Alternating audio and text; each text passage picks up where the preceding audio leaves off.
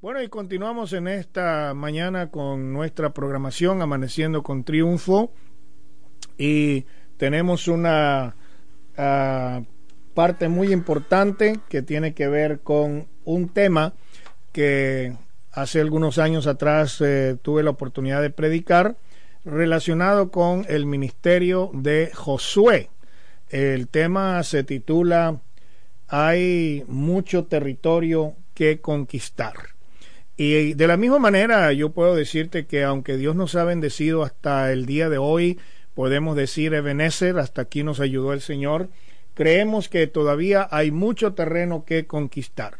De manera que les invito para que estén atentos a esta grabación que habla acerca del ministerio de Josué. Continuamos con Amaneciendo con Triunfo. Eh, les invito para que leamos la palabra del Señor en el libro de Josué. El libro de Josué está en el Antiguo Testamento, es el libro número 6 de la lista. Ahí vamos a encontrar el versículo 13. Y voy a leer el verso 1. Dice la palabra del Señor, y siendo Josué ya viejo, entrado en años, Jehová le dijo, tú eres ya viejo de edad avanzada y queda aún mucha tierra por poseer.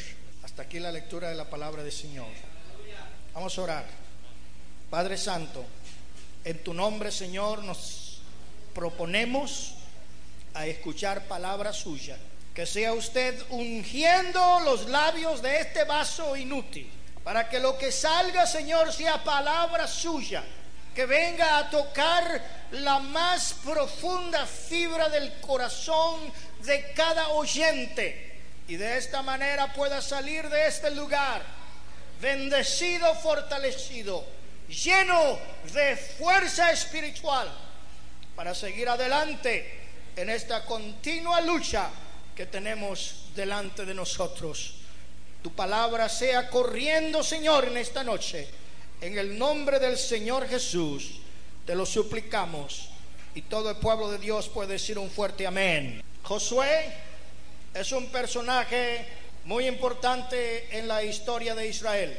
La biografía de Josué se nos dice que él, antes de ser llamado por Moisés, se conocía con el nombre de Oseas, hijo de Nun de la tribu de Efraín. Yo quisiera hacer un comentario importante porque la tribu de Efraín fue una tribu que no tuvo muy buena reputación en el pueblo de Israel. A Efraín se le llamó en cierta ocasión torta, no vuelta. En otras palabras, torta cocida por un lado y cruda por el otro lado. Simboliza a Efraín la gente que tiene doble ánimo, doble cara, doble naturaleza. Por un lado son creyentes, por otro lado son paganos. Por un lado aparentan piedad, por el otro lado niegan la eficacia de ella. Y Efraín representa esa tribu en el Antiguo Testamento, que podríamos decir es símbolo de la hipocresía religiosa y que tal vez podríamos decir qué bueno puede salir de Efraín. Desde el punto de vista humano podríamos decir es lo peor de lo peor. Pero eso nos da un ejemplo de que Dios no juzga según la apariencia, pero Dios mira el corazón. Y aún de aquella perversa y hipócrita tribu de Efraín, Dios se levantó un líder, un hombre que vino a formar parte de la historia del pueblo de Israel. Eso quiere decir, hermanos y hermanas, amigos que escuchan estas palabras, que no importa de qué clase de vida usted venga, que no importa qué tipo de experiencias haya tenido, que no importa qué clase de expediente usted tenga en su haber, Dios todavía le está mirando con ojos de compasión y de misericordia. Porque Él no quiere la muerte del pecador, sino que arrepienta y viva para siempre. Gloria al nombre del Señor Jesús. Tal vez aquel hombre llamado Josué estaba esperando la redención de su pueblo, de la servidumbre del yugo político y militar del imperio de los egipcios. Los faraones se habían convertido en los verdugos de Israel. Los golpeaban, los maltrataban y los hacían trabajar duramente. Aún habían dado a matar a sus hijos. Pero el clamor del pueblo de Dios llegó a la presencia del Señor. Vale la pena clamar. Hay que seguir clamando. Hay que seguir intercediendo. Hay que seguir sintiendo asco por lo que miramos alrededor de nosotros. Hoy en día parece cosa común y aún asociarnos con gente que profesa un estilo de vida homosexual y decir, bueno, es su manera de ser, hay que aceptarlos y quererlos tal como son. Estamos comenzando a vivir en una sociedad permisiva, una sociedad tolerante a todo lo que Dios repudia y a todo lo que llama inmundicia. Alguien glorifica el nombre de Jesús. Pero tiene que haber un pueblo que clame intercediendo delante de la presencia de Dios. Alguien alaba el nombre de Jesús. Hastiado de mirar alrededor tanta violencia, al mirar alrededor tanta delincuencia, debería declamarse al Señor hasta cuándo, oh Dios. Cuando miramos los azotes del enemigo al pueblo cristiano, cuando escuchamos cómo todavía en este siglo estamos oyendo de persecuciones contra la iglesia del Señor Jesucristo, debemos de clamar, porque el Señor escucha el clamor de su pueblo. La oración del justo puede mucho. Y habían algunos justos ahí en el campamento de Israel que clamaban al Señor y Dios le oyó. Y le mandó un líder, le mandó un hombre llamado Moisés para que intercediera por ellos delante del faraón y lo sacara a una tierra que había prometido a Abraham, a Isaac y a Jacob. Dice la palabra del Señor que allí en aquel lugar se encontraba este hombre llamado Josué. Fue uno de los que salieron en el éxodo hacia la tierra de la promesa sin saber a dónde iba, pero esperando algo mejor de lo que tenía. Nosotros no sabemos a dónde vamos, pero sí sabemos que es mejor que lo que teníamos, que es mejor de donde venimos, porque estamos esperando una mansión de gloria en la presencia del Señor Jesús. Nada puede ser mejor. Por primera vez Josué se da a conocer como un guerrero cuando peleó contra los amalecitas y dirigió las fuerzas de Israel y obtuvo su primer victoria. Nosotros, hermanos, como creyentes, hemos venido a formar parte del ejército de Jesús. Hemos sido llamados como soldados encargados de pelear la buena batalla. Y qué sabroso se siente cuando tenemos la primera victoria contra el enemigo. Qué bueno se siente el creyente cuando tiene su primer victoria.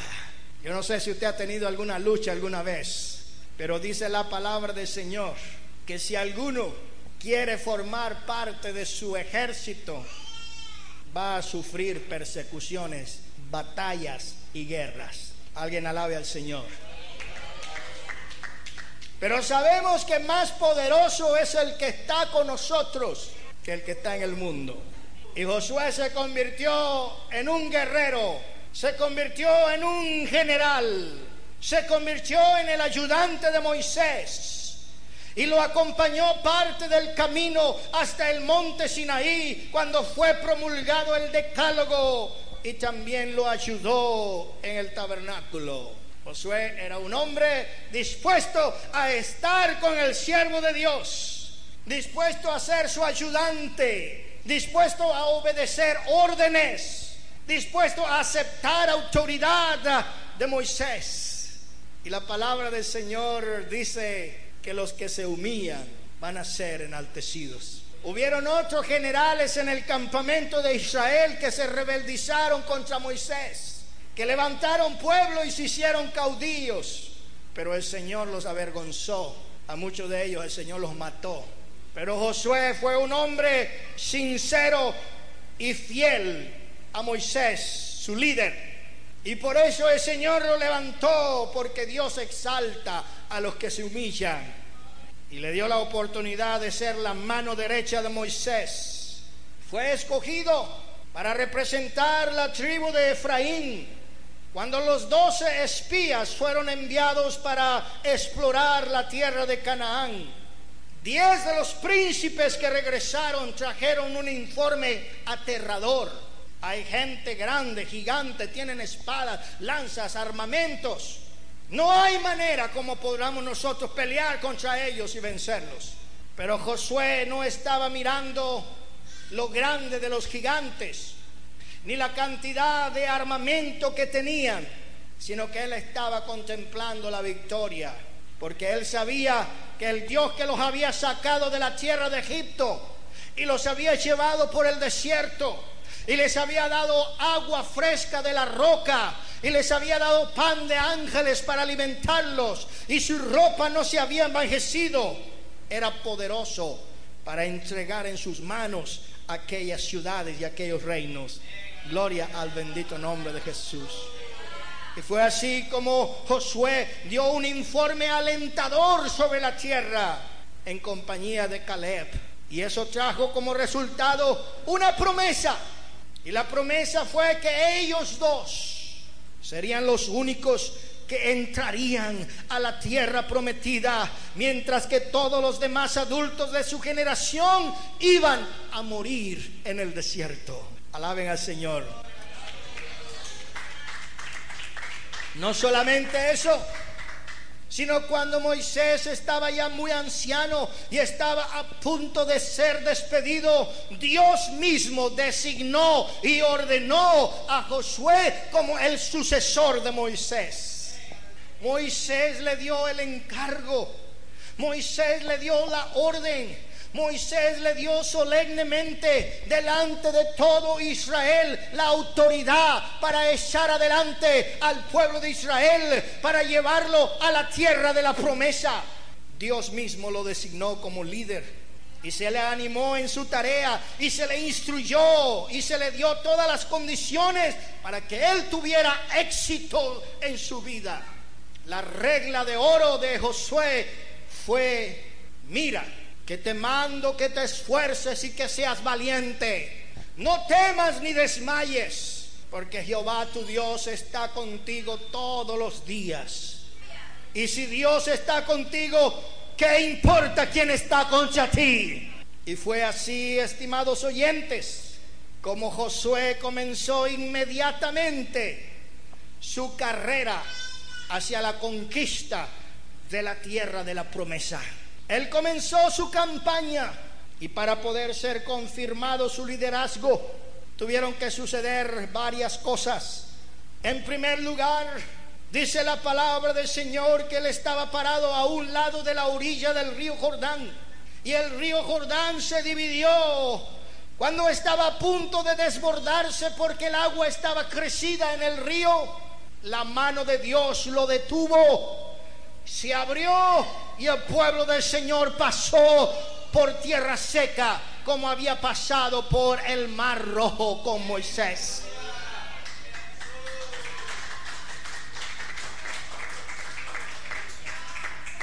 Más adelante, el ángel del Señor se le aparece y le da instrucciones de cómo atacar la ciudad de Jericó. Y en tercer lugar, los muros de Jericó cayeron, permitiendo la victoria completa sobre los enemigos que estaban habitando aquella ciudad de Jericó. Así comienza una carrera victoriosa. Así comienza este líder a tener confianza en Dios cada día más, porque el Señor le estaba dando la victoria. Pero cuántas veces en medio de la victoria viene el fracaso. Después de haber conquistado pueblos, ejércitos, reinos, tuvo un fracaso con un pueblo insignificante, con una nación que no valía la pena ni pelear contra ellos, pero tuvieron la primera y más grande derrota que los avergonzó. ¿Sabe por qué? Porque el Señor había dado órdenes diciendo no tomen absolutamente nada del anatema. Y uno de los soldados viendo un manto babilónico y un lingote de oro lo escondió en su, en su tienda. Y a causa de la presencia del anatema vino derrota sobre el pueblo de Israel. Y fue cuando tuvieron que descubrir al que había profanado la orden de Dios. Y aprendieron a obedecer a la voluntad absoluta de Dios para poder conseguir la victoria. De ahí en adelante, Josué comenzó a ganar victoria tras victoria, reino tras reino, ciudad tras ciudad. Y al final del capítulo 12 del libro de Josué nos dice que él había conquistado no solamente un reino, no solamente cinco reinos, no solamente diez reinos, no solamente veinte reinos, no solamente veinticinco reinos, no solamente treinta reinos, pero había conquistado treinta y un rey. Oh, gloria al Señor, porque la victoria es del Señor. Él es el que pelea por su pueblo. Alguien alabe y glorifique el nombre de Jesús.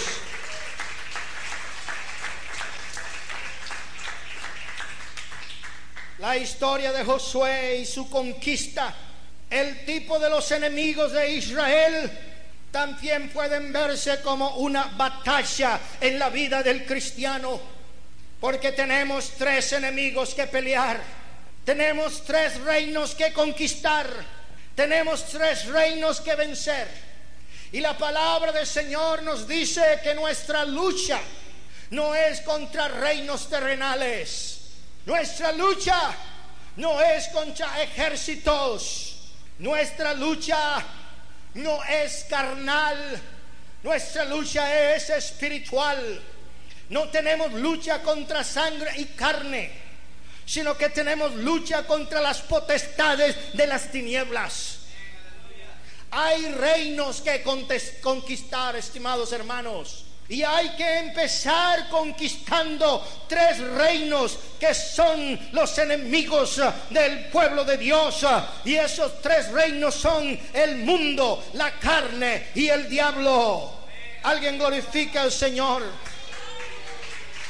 para poder vencer estos tres reinos. No necesitamos misiles, no necesitamos ah, aviones, porque las armas de nuestra milicia no son carnales, sino poderosas en Dios para destrucción de fortalezas. Alguien glorifique el nombre del Señor. La victoria de Josué no fue una victoria ganada con espadas, no fue una victoria ganada con armamentos, sino fue una victoria ganada por la fe. Y de la misma manera, hermanos, si nosotros queremos ganar la victoria, es necesario que lo hagamos por la fe. Es necesario que creamos que el que está con nosotros es poderoso para destruir toda fortaleza contra el pueblo de Dios.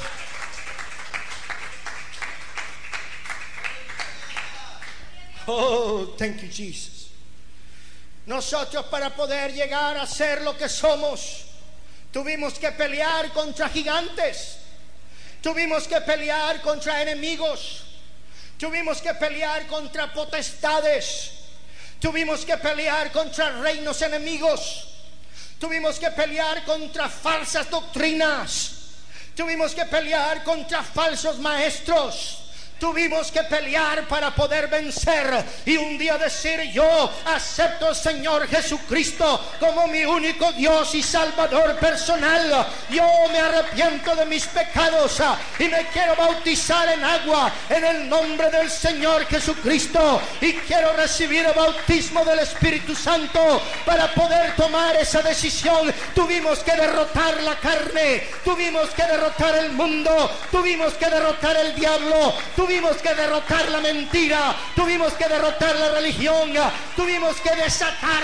todas esas fortalezas espirituales que nos ataban al engaño, a la mentira, al error en que estábamos esclavizados. ¡Uh!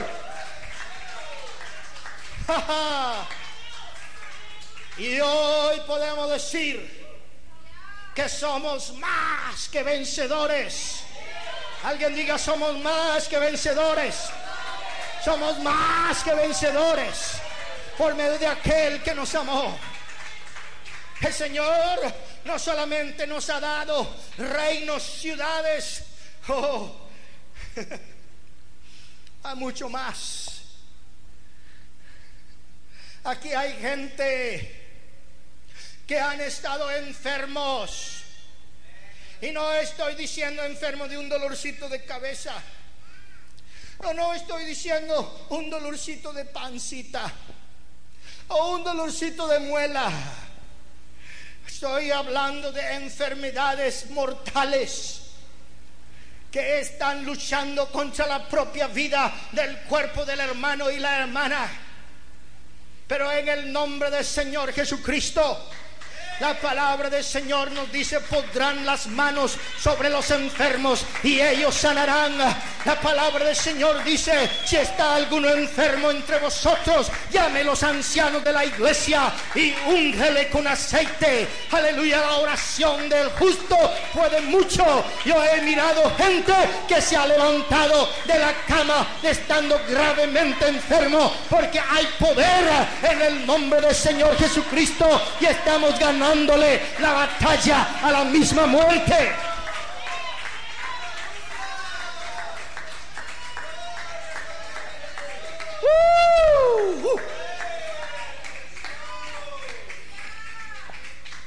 Hay victoria, hay victoria en el nombre de Jesús. Nosotros hemos experimentado victoria sobre el enemigo del desempleo. Hemos tenido hermanos que piden oración para un trabajo. Y a la semana siguiente pide oración porque tiene tres trabajos y no sabe cuál agarrar. Porque Dios cuando bendice, bendice más abundantemente de lo que nosotros le estamos pidiendo. Señor, te pido una bicicleta para ir a mi trabajo. Pero el Señor no te da una bicicleta, el Señor te da un carro de cuatro ruedas. Oh, gloria a Jesús. Señor, regálame una casa de cartón para vivir. Pero el Señor no te da una casa de cartón, te da un departamento con nevera y microondas y aire acondicionado y alfombra. Gloria al Señor porque Dios bendice a su pueblo.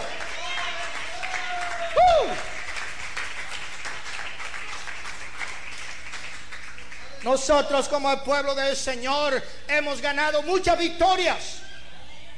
Tenemos testimonios en nuestras iglesias de cómo el Señor ha dado victoria a su pueblo.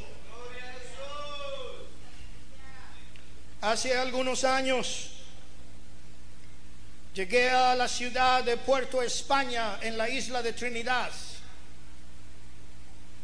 El obispo Edwin Johnson me dijo, hermano, quiero que me acompañes al hospital, porque hay una hermana que está loca. Su esposo me pidió que fuera al hospital a hablar con ella. Llegamos al hospital, el hermano Edwin Johnson, el esposo de la loca y su servidor. Cuando llamaron a esta mujer estaba despeinada, sucia, con mal aspecto, apestosa. Abría la boca y le salía una pudrición. Y le decía al pastor, hermana, hemos venido aquí porque queremos que usted se reconcilie con el hermano José y regrese a su casa. Y él dijo, yo nunca voy a regresar con él. No lo quiero, lo odio, lo voy a matar. Estuvimos dos horas trabajando con esta mujer y todo fue en vano.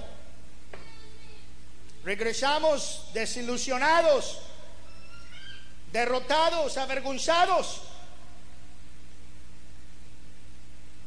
Yo me fui a mi país y regresé después de algunos meses. Y cuando estaba en el servicio allí en la ciudad de Puerto España, miré atrás en la congregación y vi al hermano José, Joseph. Y al lado de él estaba alguien. Y le dije al obispo Johnson, le dije, oiga hermano, esa que está ahí sentada al lado de Joseph es su esposa. Y me dijo, sí, hermano Rivas. Le dije, ¿qué pasó? Después que usted se fue, nos pusimos en oración y ayuno, clamando. Y a la semana, ella estaba sana de su loquera. Y llamó al teléfono de su esposo y le dijo, ven a buscarme porque ya me aburro estar aquí.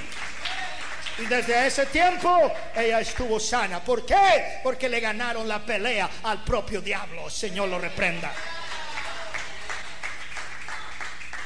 El Dios en quien nosotros estamos confiando es un Dios de poder. Es un Dios de victoria. Es un Dios de prosperidad. Es un Dios que quiere dar a su pueblo lo mejor de su reino.